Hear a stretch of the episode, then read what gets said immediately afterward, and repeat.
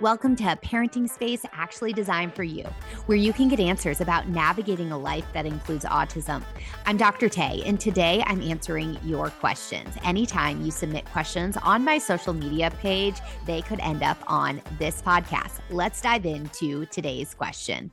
We are back for another Q&A episode.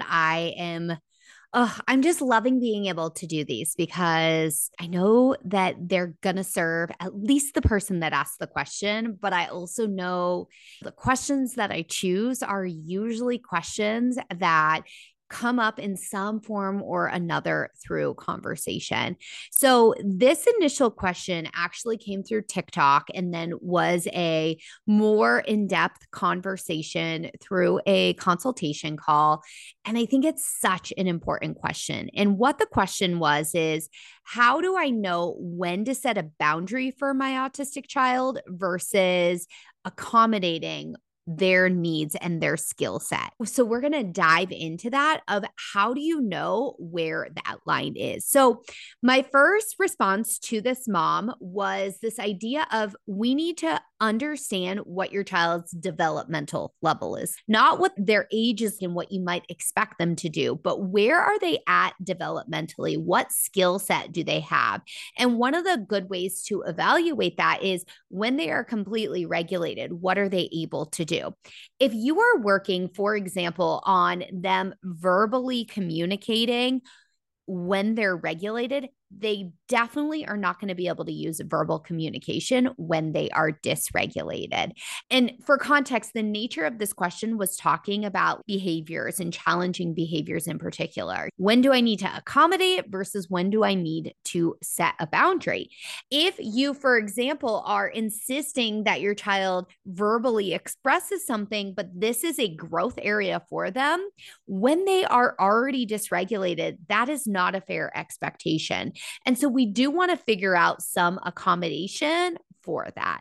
That is the first tip that I have is understanding what your child's skill set is and recognizing too that their skill set at baseline is going to be different than their skill set when they're dysregulated. And this is true for all humans. As we start to get more dysregulated, all logic goes out the window. And it's also hard to use skills that aren't fully developed yet and aren't fully part of their overall skill set.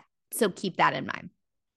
The second thing is I said to this mom, and I want to share with you is that question of, is it a boundary or is it an accommodation that's needed right now is very reactive in nature. You are responding to your child. You are saying, okay, we are in the middle of, say, a meltdown, or we're in the middle of something challenging, and you're going, do I set a boundary here as they're like losing their shit?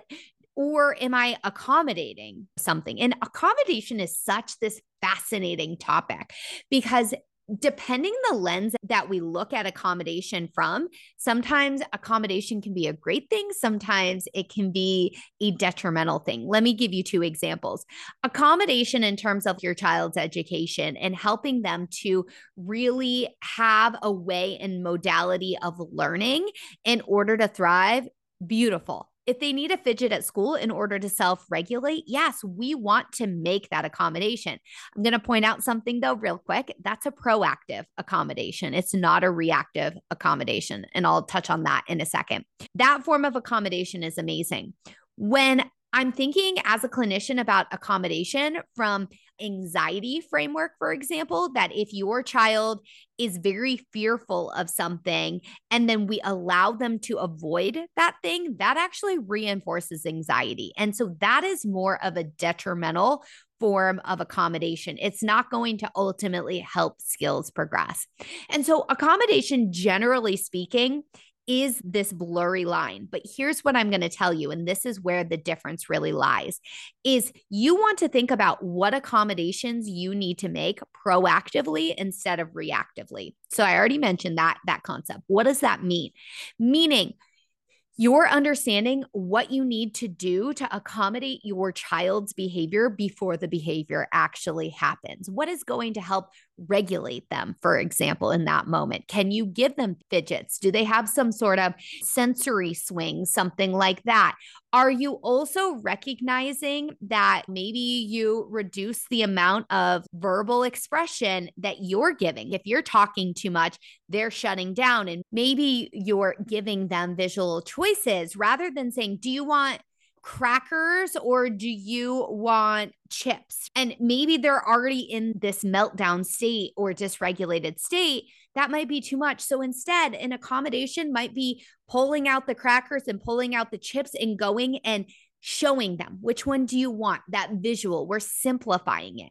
All of those are proactive strategies that we can think through that we know are going to be effective for the child.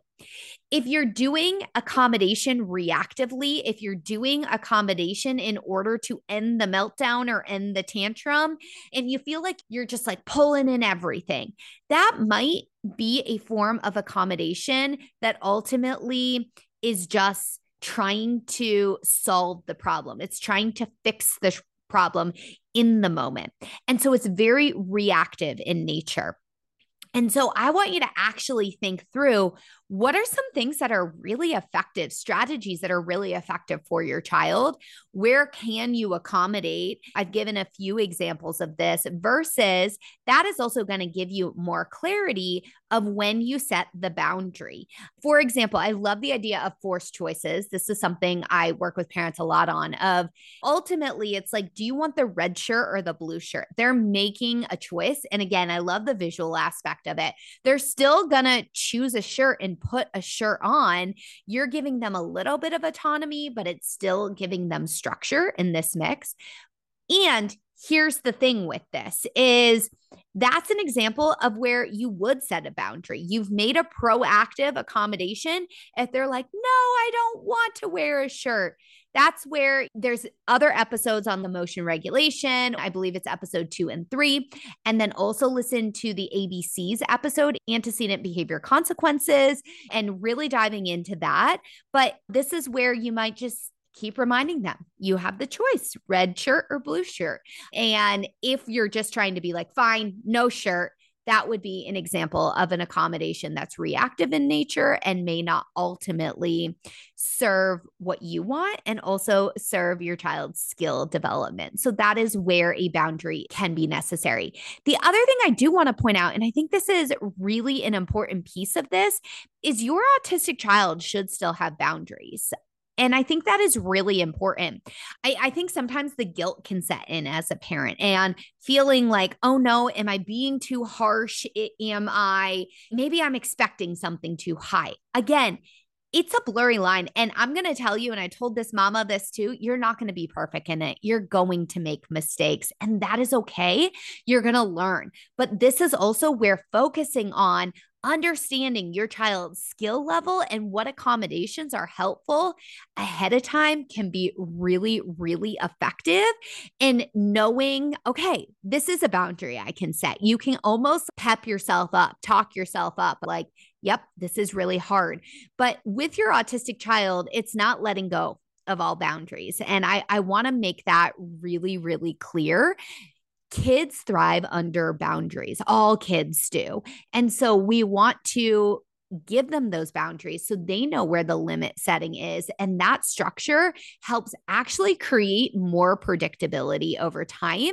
And as a result, they feel safer in that type of situation. The last thing that I want to talk about, and I mentioned to this mama too, is that sometimes this idea when you're really struggling, oh no, is this accommodation? Do I set a boundary here? It can come out of this very well-intentioned space of wanting to fix things and wanting to make things perfect, almost holding yourself to too high of an expectation. And so I want to remind you again, I said this a little bit ago, you're not going to be perfect in this, but I want you to use that if you find yourself in that mental battle and the first two strategies of understanding your child's developmental level and understanding what accommodations they need proactively aren't working, you still find yourself stuck in this cycle. We call this a doorbell of awareness, meaning it's drawing your attention to it, that there's something that needs to be attended to. And it's easy to think that the thing that needs to be attended to is your child, but the strategies that I just gave, they do work. And so if you still are in this push and pull, I want you to think about this as a place to lean in to your own personal journey, to your emotional journey that maybe you truly haven't fully accepted and acknowledged autism as part of your child's story. Maybe some of it has come, but then is there still this like mental battle, especially if you're feeling a lot of intense emotions over how to support them? I'm going to tell you, your gut, your instinct knows how to support your child.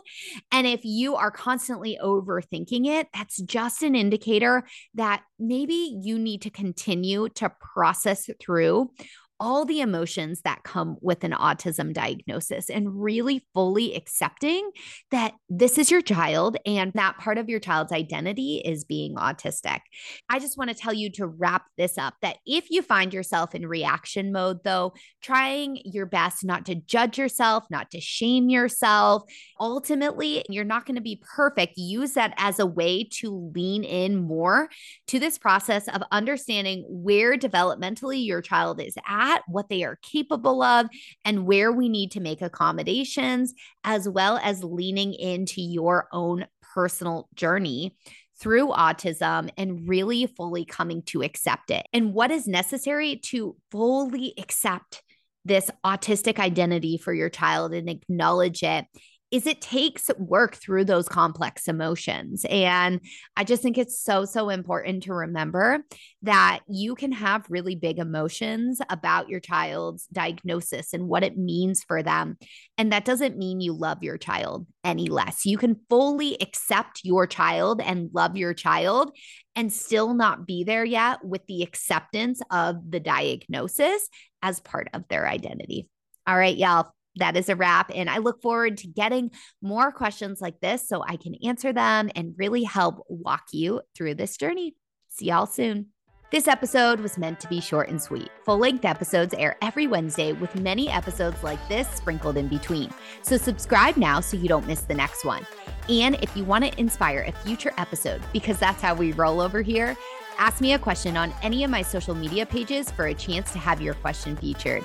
Bye, y'all, and I'll see you soon.